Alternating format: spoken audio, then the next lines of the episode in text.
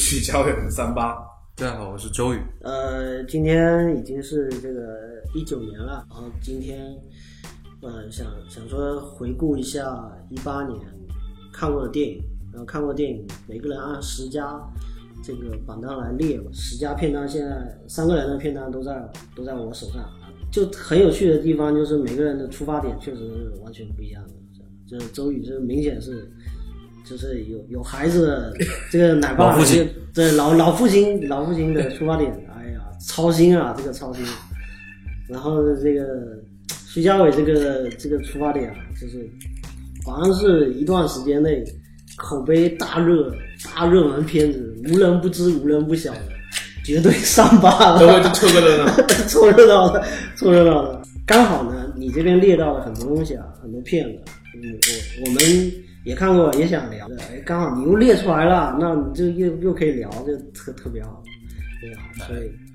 还这么多优越感，因为我的片子确实，哎，你你的片子我只看过三个广告牌，只有一部啊。大大福 plus 我知道，就是很火，但但是我还没去看。《猫妖传》是那个张张雨绮演的那个。对对对，陈凯歌。所以我我这里面是等于说我的片单。到时候反正听众我到时候会把这个片单三个人的片单都放出来，大家可以具体去看。然后呢，我先说我的片单里面有强行拉了两两个是一一七年的片子，就是《羊毛传》和这个《大佛巴士》，它实际上是十一个是十二月，一七年十二月，一个是八月在台湾上映的。但我们自己拿到资源或者说在国内院线看的时候，其实已经到一八年了。我觉得这也是放到一八年来讲。而且，因为我如果不放到一八年来讲的话，我可能就因为我们没有去做什么一七年的片单，这就没机会讲，所以我就强行拉过来。虽然今年的竞争已经非常激烈了，我还是强行拉了两个两个一七年。然后呢，有一个我们三个人里面都有的一部电影，这个电影绝对算是今年十佳里面的王中王了，就是三三块广告牌，就这这片子。那这片子。我们就放到最后来讲，三个人都把它放到榜单里面，肯定是非常重要的一部电影。我们就最后聊。呃，徐嘉伟这边你列出来的，你你想说哪一部你自己还有印象的？呃，我我可能会比较，就这这十十部里面啊，我会觉得《无名之辈》，因为你最后看这一部，呃，最后看啊，呃，《无无名之辈》的话，就是给我的感感受是是。就整整部的感触是挺大的，嗯，它戏剧性比较强，对，它有点黑色，就是反讽的那种那种味道，嗯，然后描述其实就是很现实，就是每个人其实都是一个无名之辈，每个人都在自己的生活轨迹、人生轨迹当中去去，嗯，在在一步一步在走。那其实通过这一部片子，可以反映到，可以感受到，哎，每一种人他在他属于他自己的那个当下的那种心理状态。那里面确实都是一些小人物嘛，就是对对对，一个一个想要做协警的保安孩子，瘫痪的一个女生，瘫痪的一个女生，然后两个抢，哎，他们是抢什么？笨贼，两个笨贼抢了抢了手机模型啊！对对对对对，呃，车停在银行门口看了看，然后最终选择抢手机店的两个笨贼。呃，我觉得他不在我的片单里面，是因为他看上去跟很多片子都挺类似的。我觉得他是很多。很多电影的元素的一个一个集合，比如说那个枪，枪丢了找枪那个事情，很像是寻枪，寻枪就姜文和那个陆川扮演的那个小成本的一个片子，它的痕迹就很像，就是完全是以，换句话说，这个呃陈建斌的这个角色的这个人设，就很像是从寻枪里面姜文的这个人设走出来那个那个状态，是几乎是一样的。因为小人物丢了一个一个一个东西，当然他不是他自己丢的，他要去找那把枪的一个过程。还有就是笨贼，对笨贼，其实在中国的院线电影里面已经非常常见了。最笨的贼就是以前最早的时候那个《小鬼当家》里面那个很有代表性。哦，对对对。还有还有那个什么疯狂的石头疯狂的石头，其实是大家都记忆比较近的一个片子。我觉得它其实最重要的问题，我就说问题吧，就是《无名之辈》它的它在剧本层面上有点经不起。经不起推敲，推敲。就是你看了又觉得，反过头去想的时候又觉得又觉得怪怪的，就是包括那个长吉人的那个状态，嗯，虽然那个那个演技是很好的，嗯，但是他那个长吉人的状态就让人觉得不是特别的真实，或者说他有点刻意的在煽情，比如说呃就太太具体了，也也有点有点怪，就是具体 具体到说笨贼进进入他那个家里面劫持他了，然后那个他威胁那两个笨贼的方式是说，那个我我要我要喊你们要走，我就你们要走我就喊。我觉得这个威胁点真的太弱了。如果就是任何一个笨贼，我想要搞定一个残疾人，我还搞不定你嘛？就是这种。我可以加药下药啊，我可以打晕你啊。就是我对我可以就是先跟你达成某种呃默契，然后我再把你办了，其实都很简单的处理方式。但是我觉得他这个强行，他要强行连跟这个人连上关系，然后这个人又是丢枪呃不是就是呃陈建斌的妹妹，嗯，就是他这几个角色里面，他必须就是这种小成互本相关联嘛。对对对，他这种小成本就跟那个呃疯狂石头一样，那就角色之间关联度非常紧密，他没有办法去再派生一个人物跟这些人没关系的，这样会把那个叙事线拉得太长，所以他就特别就那么去加强加的，我觉得加的很很硬，然后包括结局的部分，我觉得也也也挺怪的，突然间出现了。就是学生几个一百多个学生，对对对，我觉得那就是为了场面，那就是那在戏剧上面根本就这个在剧情推动上完全是你不不搭边的，然后就是为了那个场面，突然间有那个画面，大家会觉得哦，好厉害的画面啊，这种感觉。就是呃话剧感很强，对，戏剧感太强。其实其实我这么理解哦，它其实里面这呃人物或者说剧情有有一些就是前面是负面的，但是后面就像你说中学生这一段，可能是因为那个就是那个那那个房地产的儿子，呃，富二代，对，那富二代，他去他拉人去去要去跟那个黑社会干架，可是拉不到人嘛，对，然后后面就是，哎，剧情反转过来，就是大家他的那那帮小伙伴真的拉了一帮学生过去帮忙，就是有那种反转的感觉。包括像那个就残疾的那个那个女生，后面她醒来发现煤气没没并没有开，她没有死。然后那个那个笨贼给她眼镜，跟她说那个希望跟她走过什么每一每一座桥。这一段的感情戏，我觉得也特别 特别硬，你知道吗？突然间这个人就爱上了，然后突然间这人也接受，然后就相互之间就都认定对方了。这在短短的那么一个时间内相处，就有这种这种，我觉得也也也很硬，太硬了。是是是有点就是，呃，你解解释不通啦，就是觉得就是太刻意了，太牵强了一些。就斯德哥尔摩症嘛。因为对啊那两个贼也算是被这个女生被这个呃瘫痪的这个女生禁锢在一个对对对，场所，有有点这个有点这个感觉。就三个人相依为命，经过一段时间。对觉得他的铺垫还是不够吧，我觉得。然后下一步，下一步从周宇这个片单里面找一个，这个绝对是跌破眼球的恐怖片，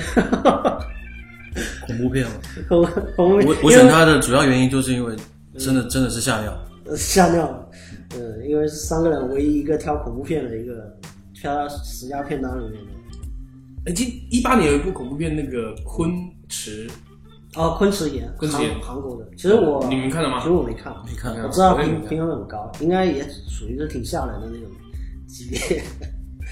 呃，遗传厄运肯定是我也看了，呃，就是确实是吓尿，就是确实是它有一种呃西方人就是美国人拍片里面加入了东方的恐恐怖的元素的一个是拍摄手法，还有它那个节奏的堆叠嘛，因为它其实前半段就是在压抑和一个平叙的一个方式中，就经过了前面的一个半小时，然后最后的半个小时真相的呈现，然后它这个恐怖的那些镜头，嗯。然后堆叠上去，然后是让你整个情绪被它带动起来，嗯。然后把把真正的罪恶都归因到了邪教，嗯。然后归因到了这个宗教崇拜、这个自我献祭这种上面，然后是不寒而栗的。我觉得其实很多片子都涉及到家庭，就是我们这所有的片单里面，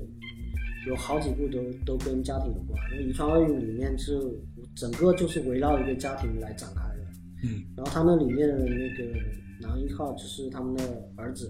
对。那个角色那个承担的那个那种压力啊，压力让他喘不过气后来崩溃的那种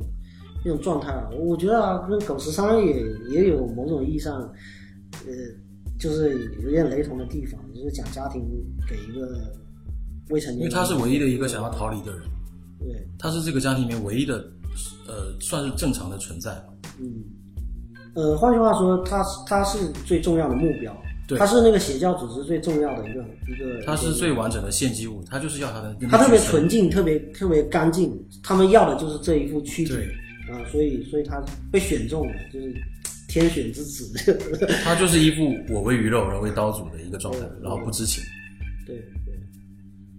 嗯，这个那就符合你讲的，他是完全被禁锢在那个家庭里的，其他人或多或少都知道事情是怎么样，然后自己的角色是什么，嗯包括死的那个女孩，她其实是从出生就已经被附身了，嗯她始终她的她的躯体里面可能就一直她就知道潜意识里面就有一个恶魔的存在，嗯所以她很多行为她也有合理化解释，嗯她是完全不知情，她跟我们观众视角是一致的。对，观众带入的就是那个男生的那个视角，对，然后最后他被献祭，而且恐怖片的恐怖点在于，这些他们笃信的这种邪教居然真有那么回事，这才恐怖，你知道吗？因为它里面有有分嘛，比如说普通的教众，他们信奉这个邪教是为了获得名利，或者社会地位，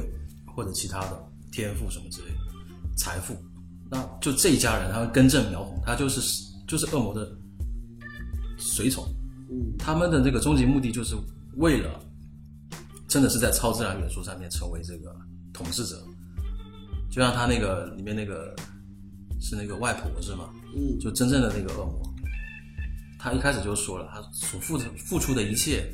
都比不上他们能得到的回报。这个外婆应该已经在那个邪教里面混到中高层的一个一个人物，他不止吧，他在这个邪教他是创始人，然后他里面有个桥段是说，他其实是跟这个恶魔已经结合了，他算是这个恶魔的人世间的妻子嘛，嗯。所以她就是要当那个实质上的 queen，所以她献祭了这一家人，她组组组成了这个邪邪教本身，然后通过自己的家族的献祭来达到她的目的。她就是恶魔的人间行者，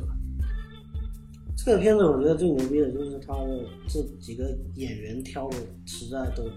太恐怖了。好像那个小女孩没有经过特效化妆，对，一个一个就是就是这个长相，我刚刚看了一个他他吃蛋糕的那个嗯。GIF 那个，哦，你像那个女主人的那个，因为主要剧情线都跟着那个女主人走嘛，那、女主人的那个演员也真的是，就是她骨骼就是颧骨比较那个那种突出的那种感觉啊，就觉得确实很恐怖。嗯。这个片子往这个方向去走了，不然的话，他如果像奇迹男孩那样，家里有一个啊，这个比较怪异的一个最小的孩子，嗯那个往温情的路线走就是奇迹男孩。哎，对，其实家庭的家庭的片子，其实呃，可以可以提另外一部片子，就叫《寂静寂静之地》。哦，对，寂静之地，就是大家一家人就不能说话，然后也是跟完全跟家庭有关系，嗯，完全就是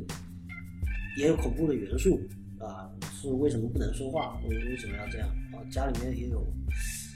小孩的成长和大人的成长在里面。不同的是，这个骗子他的恶魔是在家庭本身，那家庭是一个牢笼，然后你逃离不了。那那个骗子他的恶魔是外在，那家家庭是作为一个单位，嗯然后来对抗，讲的方向是两样。那我看一下我这边有说也跟家庭相关的《小偷家族》，我这边有一部《小偷家族》，你是还没看？还没看，还没看。那徐家伟你也还没看？没看，有有有看到这个介绍，嗯小偷家族等于说是去年一年日本这个口碑也算是排名前三的一个一个电影了。然后呢，大导演四之愈合的一个新作，他的以前的电影可能知名度都很高了，像《步履不停》啊，《无人知晓》啊，嗯，这些，他他的片子全都是关于家庭，他的片子几乎都是跟家庭有关的。然后就他的牛逼的地方就在于，他总能把那种很简单的家庭生活拍的很有意思。那这一次就更有意思，因为这次是完全强戏剧感的一个一个呈现。你去看这家人的时候，你会你会不会去想这这家人，他们居然不是有血缘关系的一家人？嗯，在于他们他们呈现出来的那种家庭成员之间的互动是非常有感情的。然后呢，你看到最后，你才会意识到，这是一个临时组建的家庭。这个家庭组建出来的最终的目的是为了偷窃，而是他们是一个犯罪组织。然后呢，这个临时就是有一个爹妈，这然后收容了孩子，然后让孩子以训练去完成他们这个偷窃的任务。这个这个故事，它本身又它是改编成，它是改编自真实的历史事件，就是日本有很多的社会事件都会被改编成电影，包括四之愈合自己之前的那个无人知晓，也是真实的事情，就是爹妈走了，就是老爹首先是生完孩子就不管，一个然后老妈说我要去外面钓凯子，我不管家里面的。家里面，而且他有个问题是，他老想通过生孩子来拴住他物色的下一个男生，所以他他去钓凯子，他就一定会跟那个凯子生孩子，生完孩子他又把那个孩子又放在家里面，最后他家里面有好几个孩子，最后他又会去又去钓了新的，他要去钓新的凯子，最后就把所有小孩就放在家里，然后这小孩里面其中有一个就后来就死了，后来就媒体披露了之后就成为。轰动那个社会的一个大事件。我还没看，我问一下，他这个片子主要还是讲，不管这些人有没有血缘关系，他们的呃性格取向是怎么样，但是他们还是强调家庭之间的羁绊嘛。对，还是有爱的，对不对？对，非常有爱。所以他跟那个寂静之地，嗯，跟那个遗传二运是也是走一个两个极端的方向。因为他。那个遗传二运讲的是，他他是讲家庭是一个你不能逃离的逃离的一个禁锢。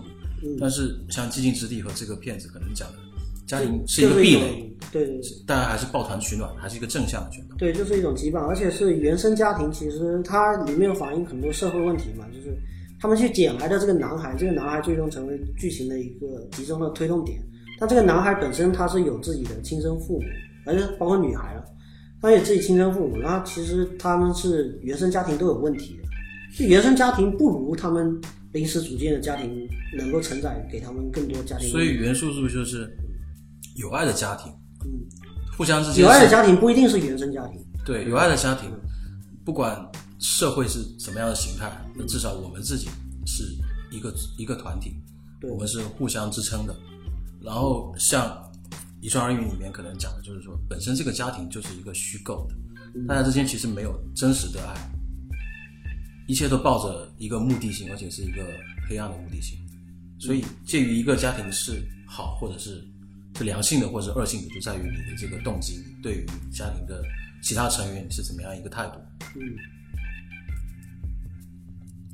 因为大家其实有时候会搞混，有时候是那个小偷家族跟那个生存家族，可能大家一看到的时候都觉得是个日本电影，然后是不是同一部？有的人可能会搞混，实际上是。完全不一样，完全不一样，完全不一样的两个故事。导演的诉求也是完全不一样。生存家族，我觉得更像是一个男性中年危机的一个，也是日本，也是日本的。他他做了一个所谓的高概念，就是他假设今天能源不见了，突然间停电了，整个大日本停电了，然后呢就这是整个世界范畴，应该对，就整个世界都停电了。没电的时候，就看你这个家庭是怎么应对的。啊，这就就是这这就是强行偏喜剧类的东西还蛮多的。嗯，他他前期铺垫的东西应该是轻喜剧这个。对，都是以喜剧的元素，就是也展现了日本整个社会面对一些突发情况的一些应对的机制。就是没电了，我还是要去上班的，上班比比家里面没电重要多了。就是这个，尤其是中年危机嘛，这个这个男男男一号，他说。哎呀，我这必须要去上班啊！没有就是社会人跟自然人的的的的这个呃的区分，就是我的社会角色和我作为一个自然人的角色，他要承担的这个东西是不一样。这自然人来说，我作为一个父亲，我就是两个使命，一个是觅食，一个是保护，就是我得让家人能活下去，而且活的是健康的，是安全的。那作为一个社会人，我还有很多别的身份，我还是公司职职员。对他其实家庭的身份是放到很后面，他要先完成他工作的那个那个任务，所以他决定要先去公司。去了公司，发现有一大堆跟他一样停了电一样去公司的那些人嘛，嗯，那些人的状态都是在那里，就是哎，每天我们还在研究要怎么工作。这还有一个个剧情是他的那个长官嗯，在那个停电了之后，第二、第三天就已经开始组织他的家庭成员要去要去相但其。实那个时间已经很很晚了，你知道吗？已如果是经比较晚了我如果是我们中国人的话，停电这么几天，我们还要去上班，他是更后知后觉的，就对说明看你他是最后知后觉看你的灵魂强大程度嘛。那有些人他就是，就像可能这个父亲一样，他比较浑浑噩噩的。如果社会不赋予你一个责任，他其实不不知道自己何去何从。嗯，他抽离他的社会责任，也就是上班这个角色之后，他也他也有点融入不了，就是他在家庭的那个身份，就是我这个，他因为他说的话，他女儿都不爱听嘛，也就是家庭成员是不理他的那那种那种。就是他的人格不强大和灵魂不强大。那最最后，其实他完成了一个自己的成长嘛，他也就表现出一个在家庭逃离过程中还是一个有用的人嘛，还是个有用的他逼到绝绝境之后，还是爆爆发了他的能力，而且他在路上不是有碰到另一组，另一组呃呃藤原纪香有有一组人对，是活得很滋润。或者就是骑车骑自行车，然后在在路边嗯、就跟下午一家是从资呃就是求生的这个知知识层面，还有就是家庭的这个呃对伦理关系都吊打他们这一家，对对对对对，就觉得什么情况对他们来说都不是事儿。都不是事儿啊，很轻松的就可以就可以度过的那种感觉。那基本就是所有的家长想要变成的样子，就是有爱的能力，也有照顾的能力。其实《生存家族》它的结局也蛮有意思，因为最后结局是来电了，嗯，整个社会就是告诉你这个这一出戏已经演完了，对，嗯，你们该经历的已经经历了，就好像上帝就是把那个电闸拉了之后，后来你们可以都成长，然后就送电，送电就给他们看那个，是。然后网友影评里面就讲说，比较遗憾的是，经过这一个劫难之后，他们也没有有什么后遗症，他觉得这个不真实。啊，就没有后遗症，就想说我现在就回避社会了。过了这个灾难之后，大家心灵救赎了，这就完事儿了。嗯，因为他们过了一段时间，农田就是在海边，就是天天那个自然人的一个生活，也也没什么问题，继续回去，就对他们个人来说有一些成长就是了。啊，这个片子又很像，怎么说呢？呃，嘉伟这边片单呢那个一出好戏，又可以又可以关联起来聊一出好戏。一出好戏也是给你做了一个高概念，就是一帮人嗯，在同荒岛，同事的关系，如果一帮人出去郊游，呃，叫这样团建，团建，然后突然间就就回不来了啊，就遗落在这个荒岛上。这个我我也没看到片单，你有看吗？这部？有有有有有嗯，有我也有看，有看，因为他还他这个黄渤的的处女作还是非常重要的，这个嗯大家还是要看要看，而且这票房非常成绩非常好。嗯，啊，这个作为一个新人导演的处女作，这个成绩已经是非常，所以好到我觉得不需要表扬了。那 这片子真的不不用不用夸奖。嗯，这部其实其实主要还是讲说，就是他就是人在那种当下，每个人性人性根本的东西会会不会激发出来？嗯，求生欲吧，对，我觉得他他是他其实他表达了，那个也是我插一下，他也是自然人跟社会人嗯。做了一个切割。社会不存在之后，你所有人回归到自然人，然后你的责任，然后你的这个角色，嗯。马上就反转对，就回到了原始社会，谁拳头大或者谁想法多，嗯嗯嗯，就像王宝强，他会功夫，他自自一派，他的他的概念其实他做了一个呃几个社会演变过程中的每一种状态的一个一个交锋，完全是呃有有我没他，有他没我的那种那种，就是争斗，有的地方就有争斗。呃像像像有的象征工业革命，有的象征信信息的革命。因为一开始的时候谁拳头大听谁的，是谁谁牛逼听谁的。那后来发现这条路走走通了，或者说有人已经意识到我可以我我可以用一种新的这是我的的短板，哎，我可以用一种新的游戏规则来来来玩这个世界了，那就是有资源的人，突然间就发现就是有资本积累，我我我有东西，你可以拿来跟我换，来交换，那我就是等于说是完成了那个社会化文明进程就。对对原始社会慢慢一步一步开始教育。他他就觉得我这阶层我就立住了，我的阶层就立住了。那他这个阶层立住之后，别人他是不允许别人去动去动摇他的这个阶层的。那然后再有接下来就是科技革命，科技科技改变改变这个社会、社会结构嘛，就是能够哎谁谁能打电话发明了这个，就是把那个电波给电报给弄弄清楚了之后，那这个科技科技才重新，其实它的这个三层的社会关系的这个转变，这个还是很明显的，多半人都看得出来。然后就觉得最后，我觉得。嗯整个整个结尾还是有有点有点垮了，我觉得一开始的想法是很好的，但做进行到最后的时候，看框架很大，嗯，看到最后就有点觉得，哎，野野心有点回归到小情小爱。嗯，对，也也有一段，也有一段很仓促的一个感情线，这个感情线跟《无名之辈》里面几乎是一样的，就是有点黄渤摸不清头脑，就是瞬间就爱了，就是瞬间就不离不弃了，就是这种这种感觉。他可能是因为你已经不在那个原本的社会当中，所以你的价值观改变了。打上了，打上了，重新建立了。嗯，它里面还有一点就是，比如说里面有一艘废旧的一艘船嘛，嗯，那艘船是整个倒立的一个一个状态，是翻过来的。对，我觉得那个是在布景上面在扣扣它的题，嗯，他在扣他的题，我觉得这个设计还还不错，嗯、就是黑白颠倒，这个社会的阶级颠倒，在那一刻，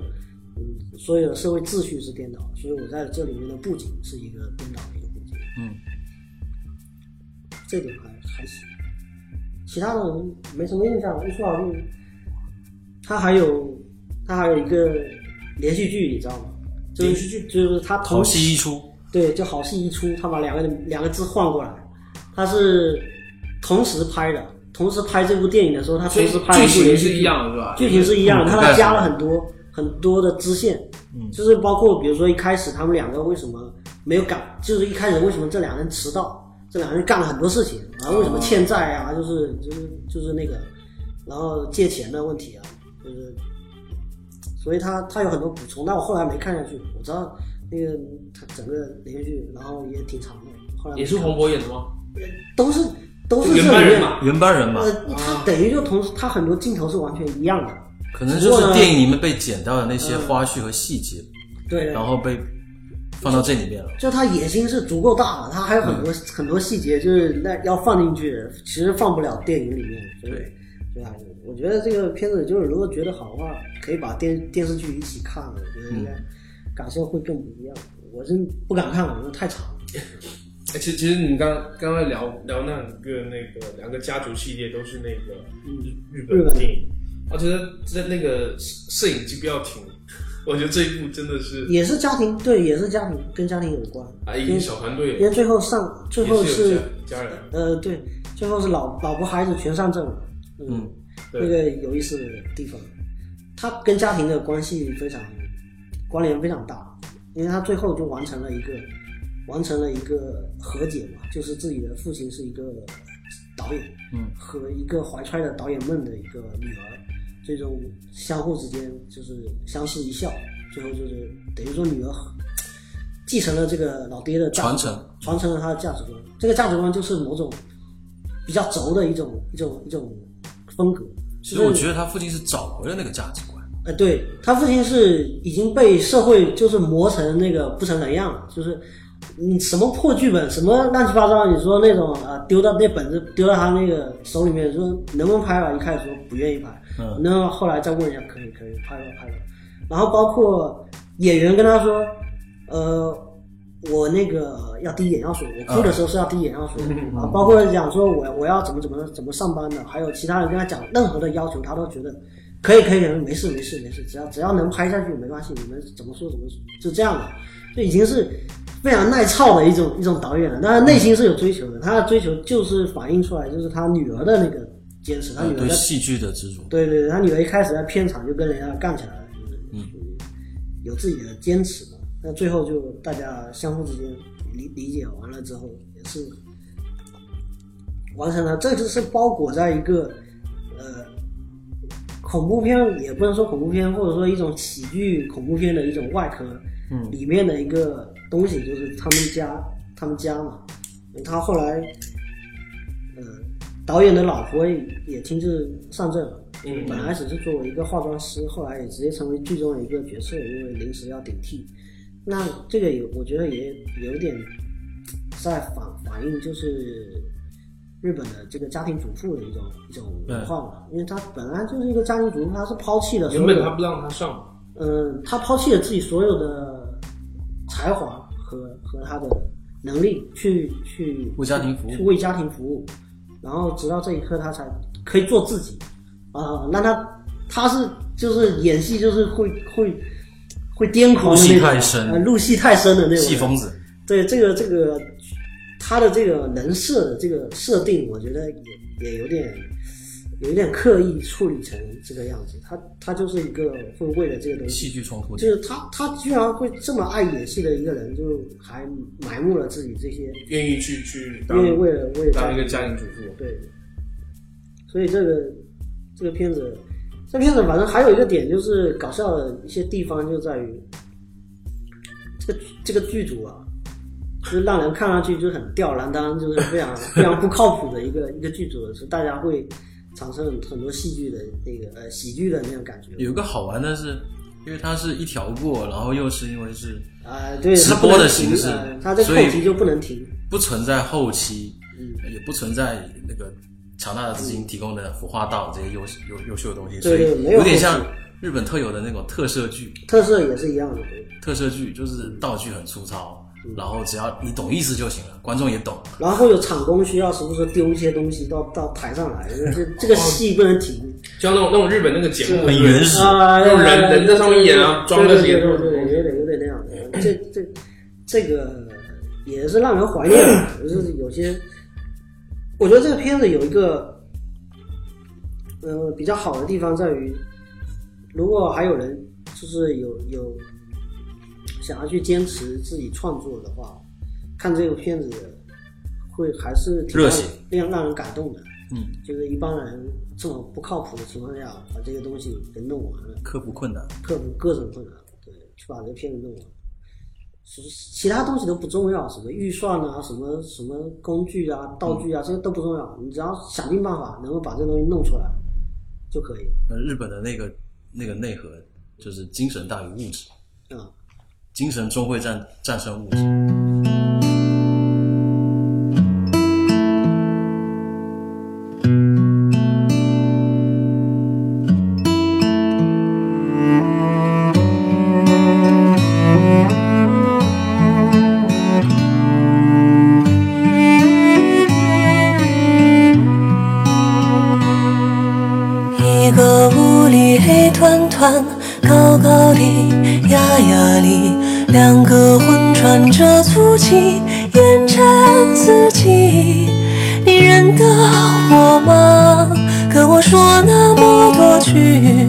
你要的尊严我熟悉。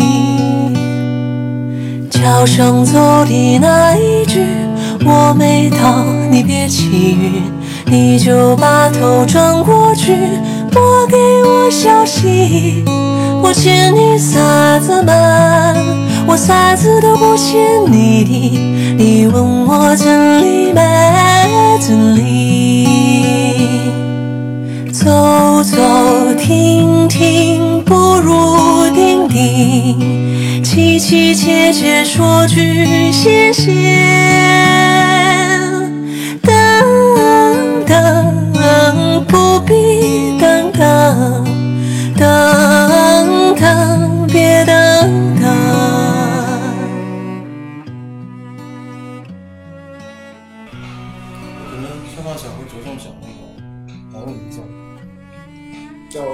哦，你口味也不错。众哇，他讲那个追那个凶手，对不对？他女儿丢了，哇！我觉得那那老爸智商爆表，我操！我呃也是有人设了，因为他是硅硅谷的一个高级工程师，是吗？还是一个产品经理啊？我忘了他这个人设他就是很能捕捉信息。他虽然说对这个东西不了解，但是他非常能找到 keyword，他才能解决这个事儿，全全倚仗他那个能力。不然他的那个对手那个太强大了，本身就警官非常了解司法这些漏洞，所以他又是等于是信息的截流者。我操，那要换一个人，或者不要换一个人，戏剧就是这样，戏里面他就是这个人。所以他的戏就是有很多巧合，他他的那些巧合点就让让人觉得这个戏有点太碰巧了。同样是父亲，那个《暴力无声》里面那个就是完全是靠拳头说话，这个完全就是靠靠脑子，靠智商。呃，然后所以最后面靠拳头的输了。哎，暴力无声讲的是什么？我我看到海报，那个大概讲就是他儿子丢了，然后他回去找，他是个哑巴，然后他呃也没办法，他就是真的，就算有智商也没用，他就只能靠拳头说话。然后他一路打江过去，发现凡是发现了一个线索，他就冲过去看这个是不是能找到他儿子。然后顺便就是事实爆出来，他儿子是被人谋杀了，然后被被藏尸了。然后其实到电影的结束，真相也没有水落石出。啊，就是一个悲剧，嗯，底层人、底层社会人的一个悲剧，很无力，就跟他人设一样，就是一个哑巴，你也说不了话，你你诉求无门。他这种设设计啊，就很像那个大佛 Plus 也是一样的设计，就是你是一个底层人物，你就是无语的，嗯，你是你是没有话语权的，我就干脆把你设置为一个哑巴。一个哑巴。对那在大佛 Plus 里面有一个叫世家的，他媳妇儿有说过他一句话，说小以前跟人打架把舌头咬断了，从此以后就不愿意讲话，说明他还是能讲话，他说不清楚。就跟现在人一样，就是你抗争过一次以后，被人打断了舌头，那你从此以后你就不做声。嗯，这导演之前的那个《新迷宫》有看过吗？没有，都没看过，我跟曾师傅看的我今我今年看了比较多悬疑片啊，啊，因为今年看的悬疑片比较多，那个剧本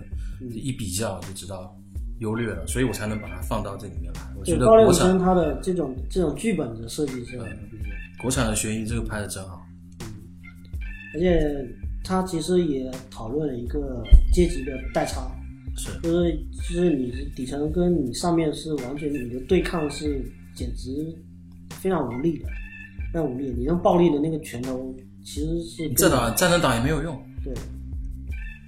对方是拿着冷兵器，呃，拿着剑、拿着枪的人物。然后这里面对对比的那个姜武的那个那个角色，嗯，就是姜武的角色里面也有设计了他很多很多剧情之外的一些一些人设的。有他满满都是都是梗，满满都是包。对对对，包包括他那个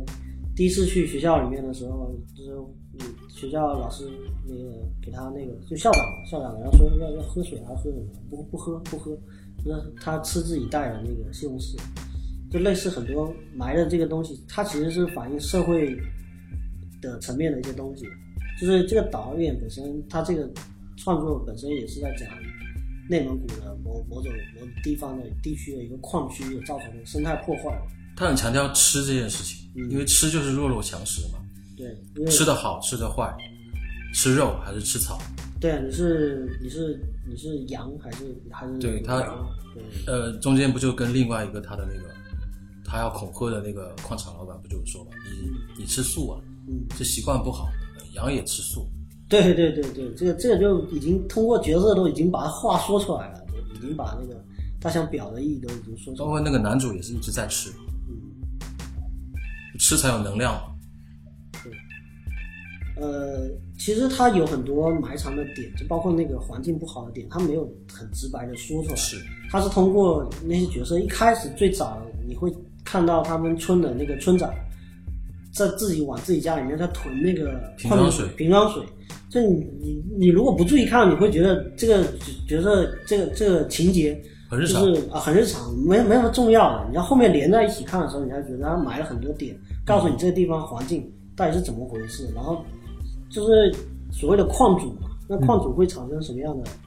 在这里做了什么事情，只能就留下很多想象空间嘛，让大家自己去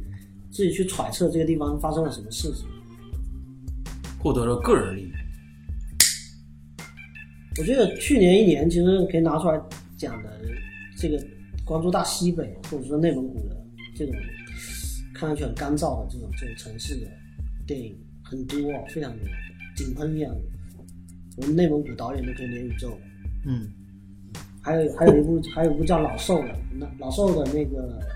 男演员拿了金马奖，叫什么名字？老兽，兽是哪个兽？野兽的野兽的兽，他就是这个意思，字面意思。这就是老头也是就是家庭，也是也是跟家里面有一些有一些有一些无法达成的和解，有点老无所依的感觉。其实《爆裂无声》啊，我自己看我自己给的评分不高，或者为什么？呃，给给的不高，五分里面我才给了两分。刚看完的时候，这是刚看完的时候给的分，嗯，我还在那边，我也是，嗯，我还在那边问说这高分是怎么来的？你怎么拍的这这个样子，还给这高分？然后这个我说哑巴这老爹就战神一样，不可一世的那那种情况，从头打到尾，就英雄主义那种，就有点一个人你要拍现实题材，你又拍的有点超现实。是是比较超现实。比如说那个山洞，它有很多纸袋意义，对对对。还有那个小男孩的灵魂，然后下一步找一个欢乐一点的，嗯，复联，复联还是黑豹？复联三复联三，两个是两个小时吗？两个小时的长预告片，复联四的终极预告片呃，。终极预告片，它是比较预告片 plus，嗯嗯，我都忘了讲什么，反正我就记得灭霸一个响指吧，就把这个剧情推到了大家就是呃无以复加的一个一个地步，呃大家终于看到了不想看到的事情。我觉得四里面会表会把这个事情做一个交代。那肯定啊我，个人不觉得就是灰飞烟灭的那些角色是真的死亡，我个人不觉得。那肯定啊，肯定啊，嗯，所以我看到影评里面很多粉丝啊，在已经开始悼念那些呃，缅怀那些角色，我觉得还早。我相信那些角色有的可能是确对，实，确实会确实挂掉领便当，但是不是这样的嗯，方式。我觉得确实也是一个收尾的一个作品了，集大成的一个作品，这么多明星集结在一起干这么一件事情，因为他要先抑后扬嘛，他的历史使命。对，超级英雄电影要先抑后扬嘛，他就是用一个一整部电影的嗯篇幅来来做，等于说来做这个低谷。对得做一部低谷，然后接下来再可能还没那么快扬，我都怀疑，应该在在四可能都没有，还还是继续低谷。因为他要开宇宙二点零，呃，前前前面的铺垫工作非常的吧大。那就再聊下一步，哎，我我看你那天发那个巨齿鲨评分那么低啊？巨齿鲨他发的，我发的不是，那那那那个不是巨齿鲨吧？是巨齿鲨吗？巨齿鲨不是那个谁演的？那个那个郭，达，哎，对，杰森，斯坦森。嗯，当时一开始刚出来的时候评分还还可以，它是一路往下走，好多片子都你是给了三点多分是吧？五点几的，那不是我给的分，那是豆瓣的豆瓣的啊。哦，其实我觉得豆瓣的分数有点偏低了啊。说实在话，这个片子，呃，还还是还是蛮不错的，可圈可点了，可以讲。是合拍片里面算不错的。而且你知道中国拍灾难片啊，也不是这不是中国的片子，不是中国拍的啊，但是它讲述中国的题材，把灾难片拍到这种程度，我觉得目前为止还是第一步。就你能够，我们通常来讲，灾难片它会架空世世界，它不让你去有具象的那个地理位置嗯讲出来，你是哪个地方毁灭或者哪个地方出事。对，这个我觉得在这个层面上，它做了一个一个探索进步。对我看看到那个沙滩沙滩那个环节的时候，呃的一个沙滩我还跟我媳妇说：“哎，你看死人了。对对对对对对，”一般这种情况下不是要出出场，然后力挽狂澜一下，然后零伤亡。对，这个蛮蛮罕见的吧，是一个、是一个突破，我觉得很少见到。嗯，然后里面的我们的中怎么说呢，华人角色吧，嗯，表现也都在线，及格吧，嗯至少比景甜啊，或者是谁啊，会好好很多。对，出现在其他片子里面那种感觉。尤其是那个华裔小女孩，嗯那李冰冰她还是挑大梁的，她这个等于说是大女主了。嗯，虽然也有一个好莱坞非常狗血的那种没头，就是突然间来的一一次恋爱感情线啊，感情线。这个感情线我也同样也是抱有一个怀疑的态度，跟这个郭达先生突然间就眉来眼去的，这个让人，哎呀，他可能一部电影里面就必须要有各种元素讨好不同的观众诉求吧。这个完全是好莱坞的底子嘛。这个剧本创作来讲，它是非常好莱坞的一个类型片的一个因为一个本质。皆大欢喜的剧情就是爱情上，呃爱情上丰收，然后亲情上大家一团和解。就好莱坞片啊，不管说就是这种，那一定会有这种这种情愫在里面。你像那个岩石洛克的片子，你像那个布鲁斯威利斯的片子，都很常见，就是一个一个目前没有忙于拯救世界任务的那么一个人，突然间临危受命啊，突然间接到任务，或者说意外卷入卷入某一个一个一个阴谋里面，然后是设法拯救世界，顺便抱得女人归。这就是一个太常见的套路了，这个这个套路可以有一百年了。包括《碟中谍》也是这样的，呃，碟中谍不不太一样，不太一样。碟中谍他是？嗯、他从来没有想要去逃离自己的任务，他是一个，他是一个在价值观上面极其高大。他是救世主本主，对他他都没有性格的阴暗阴暗面，他就他就是完全就是为为了任务而生的一个一个一生。到到最后面，他很很戏剧性的在那那很巧合的又遇到了他的碟中谍他这个导演接下来还有两部系列，就会可能今今年一部，明年一部，都是按部就班的推出。因为这部六《碟中谍六》相当成功啊，就是口碑跟票房双丰收。是，嗯，这个导演其实也被那个汤姆克鲁斯拿来御用，基本上都是他的片子，包括那个汤姆克鲁斯前面几部也都是这个导演。就《碟中谍》系列吗？还是说这个叫遗遗忘战记，还叫？也也是也是这一个万战境啊。对抗一个外星生物，对外星生物外星生物会重启，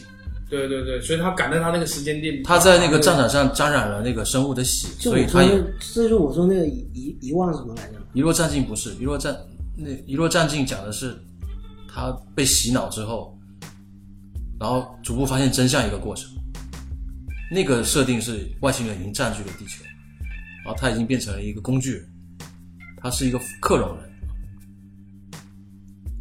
哦，那部叫他发现了真实世界。那部叫《明日边缘》啊，明日边缘，缘啊，和那个布拉特嘛，那个那个那个女女女演员。嗯，女打星，现在算女打星吗？艾米丽·布朗特，也是寂静之地的女主，嗯，那个是漫改的，呃，漫画好像是日本的一个漫画，这个一四年的片子，嗯，明日边缘。我觉得他《碟中谍》的上一部口碑跟那个有点有点淡，因为这一部等于说他挽回了一些在群众中的一一个方向。但是其实包括公众号啊各方面带节奏的啊都是力推啊，就是商业片里面这个工业里面做到的最高分的一个一个作品，在在整个好莱坞工业体系里面做的一个非常标杆性的一个一个作品。我个人觉得他跟前几部不同的地方是，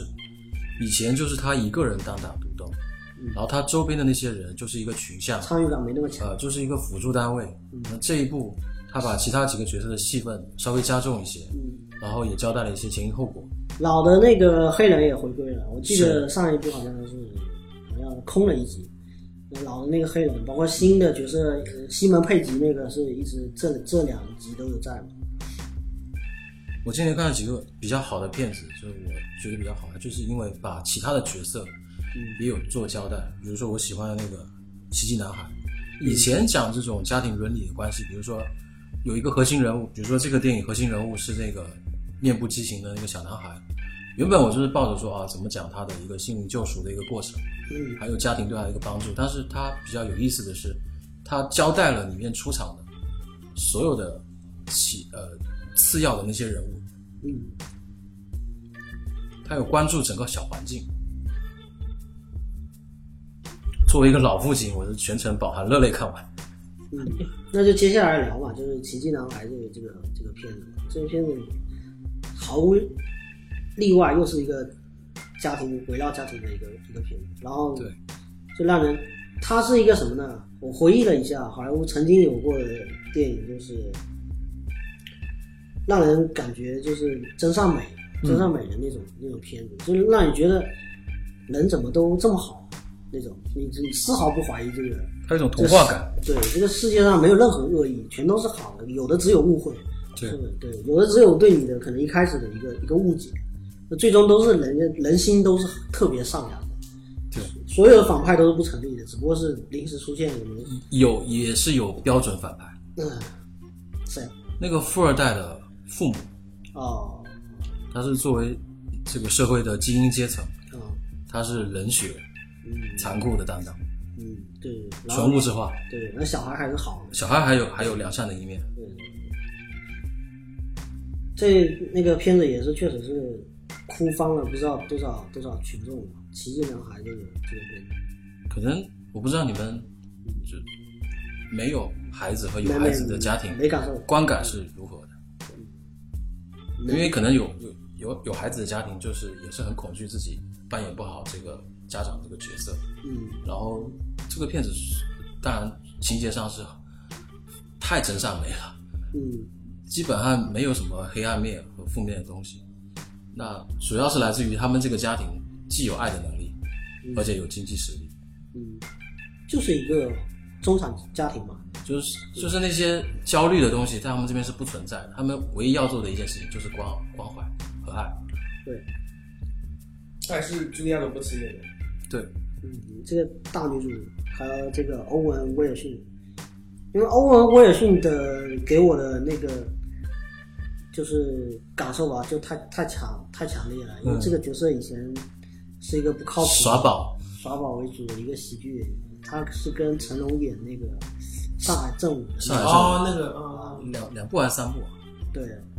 他就算不跟成龙搭伙，他也是跟几个喜剧明星在一起搭伙演一些就是屎尿屁喜剧，婚礼奥克啊什么的，博物馆惊魂记，呃，也有他。他其实人长得很帅嘛，他还有个弟弟，也也都是颜值是没问题的，只不过他一直走那种路线，就是灰心的那种路线。逗逼，对。然后这次是真的是，你都可以说是洗洗去了这个铅华，就是进入到这个角色里面。他不过他在这个这个电影里面戏份也也很少，存在感没那么强，存在感蛮低的。但我觉得是蛮刻意的，因为他这个他没有办法再去表现什么，这能让他去表现的情节点，再加上边上有个大女主罗伯茨这种这种影后级别的人在边上，我觉得他能够有有有一天能因为他讲的是亲子之间的这种关怀和帮助嘛。嗯然后因为他的那个母亲，她是完全已经放弃了职业，嗯这个家庭就是他的战场，嗯所以主要是他来负责照顾所有人的情绪，来推进呃生活往前走。但是实际上，他这个父亲也起了非常大的作用，嗯他是这个家庭的基础。如果说他没有做好这个亲子间的这个磨合，还有就是他没有提供这个良好的物质基础，嗯，这些事情都不会是这个走向。就通常想过去这种这种父亲的角色，通常是没有心思再去理会这个家庭，应该是这样的才是这两个都是完人，社会的常态了。这个父母是这个父母是就好的不太合理嘛，对。好好到冒泡了，所以很全能的父母，嗯。所以我说以前以前黄金年代好莱坞的一个片子叫《生活真美好》，嗯，黑白片，里面就会有类似的这种这种人设嘛，这些里面的人都都好到冒泡。当你好到冒泡的时候呢，你一定都会有回报，就是它也是一个安慰啊。像我们这种做父母的，就是很在意孩子的那个性格养成啊，嗯。还有他的这个生活际遇，那你就会对这个社会有恐惧感，因为自己在社会上生存，然后你就希望说呃，我的孩子在我看不见的地方，啊大家也对他好一些，嗯，会有这种，他也是帮大家消除一些生存焦虑了。我我觉得这个片子重点就是说，他父母对于小孩的那种关关切是关切小孩的内心的建设跟内心的成长。这当然当然也基于他小孩首先是急需要被关切内心的一个一个一个人物。但我觉得，如果说拿来跟那个狗十三之类的，我们嗯都上对标来看的话，深度有差对，异。我就就不是说特别，就是也给我们有点那什么，呃，多半来说，中国式的父母，嗯或者说传统意义上的父母是不太会去关注到子女的心理建设层面，是主要还是提供物质基础为主，就是我能够对，所以我说他，因为他有非常牢靠的物质基础，他才不用去为那些东西烦心，才能全心全意的投入在这个精神的教养。但换句话说，就是他们如果说物质基础如果没有搞定的话，他们还是不是这样？一样会陷入那个漩涡当中，对，负能量爆棚，因为他们等于是一个遭遇了大难的一个家庭，嗯多少家庭其实是站不起来的。其实《狗之山》里面的那个父母啊，或者说他那个女人那个父亲的那个角色，他其实在中国里面也算是中产，他其实不是算特别特别底层怎么样，他是算一个公司的合伙人或者是创业者，然后车开的也不差，嗯，所以，但是他给到女儿的实际上是几乎是没有更多的心理上层面上的关爱，有有给你的就是能够给予给予你的就是物质。就我想到说什么东西，我就想到他有一个非常非常明白的一个一个情节演出来，就是呃女女儿就是因为一个什么事情在学校里面跟他就是拌拌嘴，起了点冲突，然后他想到办法是就拿起钱包在那里掏钱，掏了三张人民币，说你喜欢喜欢什么东西你就去买了。然后女儿的就是我不要这个钱，女儿就说我要我，他的意思就是说你怎么不关心我当下的这些发生的事情？那那那他爹的那种感受就是你你干嘛在你干嘛在这边闹这些事情啊？因为我我给你钱，你想喜欢弄什么就弄什么嘛，开心一点嘛，啊，就我想，我是完全的男性思维，就是想解决问题就好了嘛，啊，那还是还是不够有钱。那个《奇迹男孩》里面，他那个大女儿有一个闺蜜，那其实也有侧拍他的那个家庭环境，其实也不差。嗯住虽然父母离异，但是住的也是高级公寓，但是他还是很崇很嫉妒他那个就是这个大女儿的这个生活氛围。一个是住高级公寓，但那家是住独栋嘛。嗯而且那个小儿子是一个畸形儿，前前后后那个不是有一个软木钉嘛？嗯下面就是记录了他的一系列手术的这个，那应该是手环是吗？一个手环就是他的一个一个手术，嗯，那都是费费用不菲的。这么优优秀的这个家庭的经济基础，才能够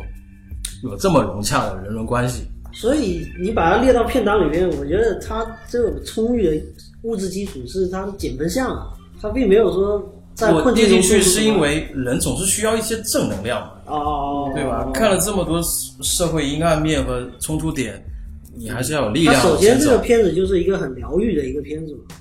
比较治愈系的。对对是啊，对对，因为我们看戏剧，有的时候是一下是要直面一些我们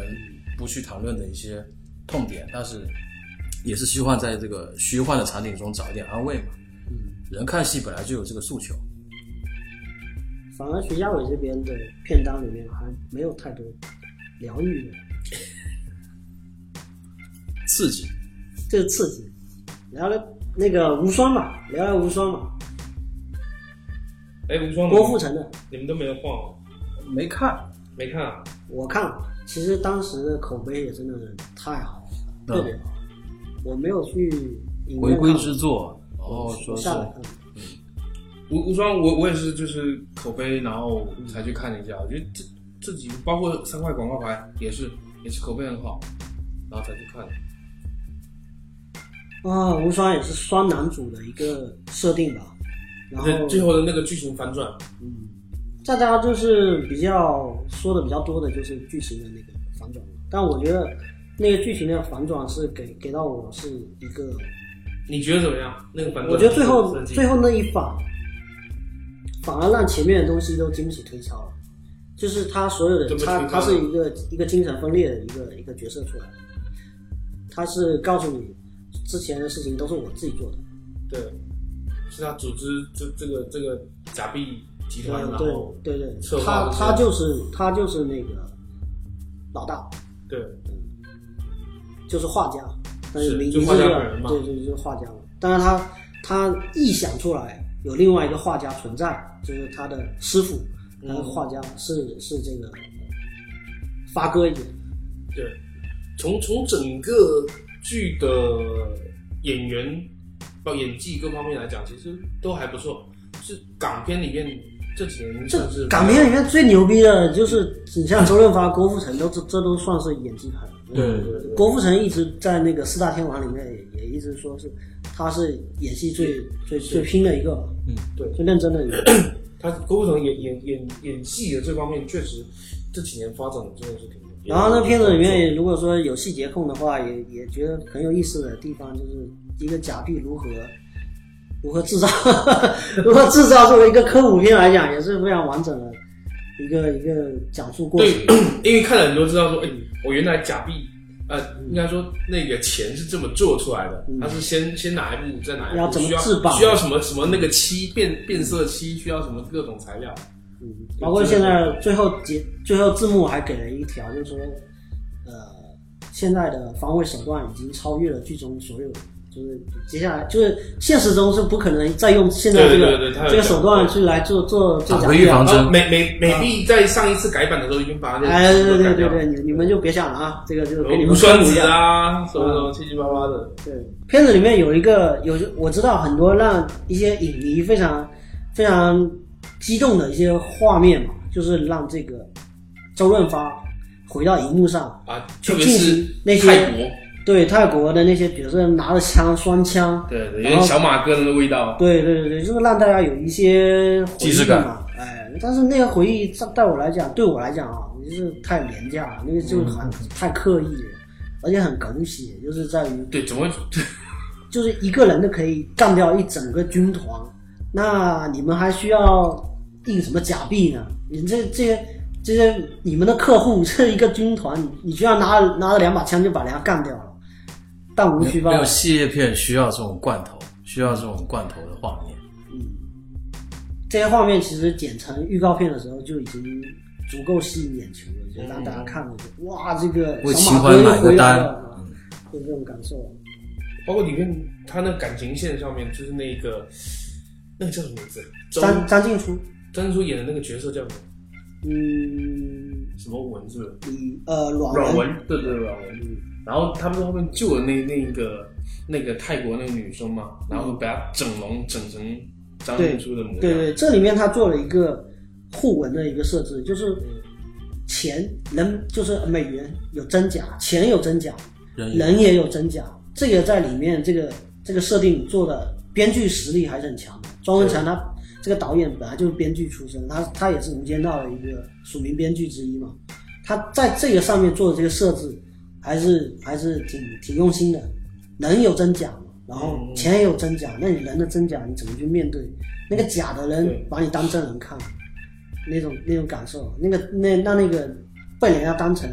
真人看，就是张静初的这个所谓你假的这个身份，你自己的自我认知，你的自我的身份的那个那个认知就产生很多的震撼。就是我对方喜喜欢你只是只不过是因为你的外表，对对，我把你还我还把你刻意整成我那个想要追求的那个女生的模样一模一样，然后起了个一模一样的名字，是非常就细思极恐的一个一个爱情观嘛，应该是这样。其实无双也是代表了香港的电影工业在一定程度上的一个标杆之作，技术上非常经得起细看。只是说我就是我自己就是比较比较介意那个那个剧情上最后翻转了之后，对我来说不是加分，反而是减减分。是这种反正翻翻转的，其实 我我当时在看的时候，我我没有想到会这样翻转，对啊，因为太出乎意他。就是要，我觉得他刻意刻刻意去设置这个反转的这个这个点，很多香港电影都都弄过。他其实他我，但我觉得他反转的主要还是因为你刚刚说他嗯导演想要表达就是真跟假，对就两两面性的东西。对，我们跟 看了半天，我操！最后告诉我周润发这个人是是虚幻出来的，虚构的，对，而且包括他发现他是虚构的这个情节的突破点，也是一个巧合，是是一个意外，这个意外很也很生硬的就植入进去了，是这个所谓画家这个身份是确有其人，不是他这个长相的人是确有其人，是一个他们警队警察吗警队的一个保安吧，就是他的那个压回来那个车压上对对对看到一直在看那个镜子，对他用了这副面孔来臆想出来这么一个人，然后这个当这个就是破案的警方看到这个人的时候，才意识到整个整个剧情所以全程其实只有郭富城一个人。全程郭富城自己犯的案，对，就是他自己，他自己有主谋，啊，他自己他这个这个就有点，有一个小团队，他这个就有点搏击俱乐部嘛，哦，啊、就是一个人就是可能刺激太大了，他不敢相信整件事情是自己做的，就是我犯下滔天大罪，然后跟大家不承认这我干的，我编出来一个人是这人教我干的，这种感觉。就就是把罪恶又推给了精神疾病。对对对，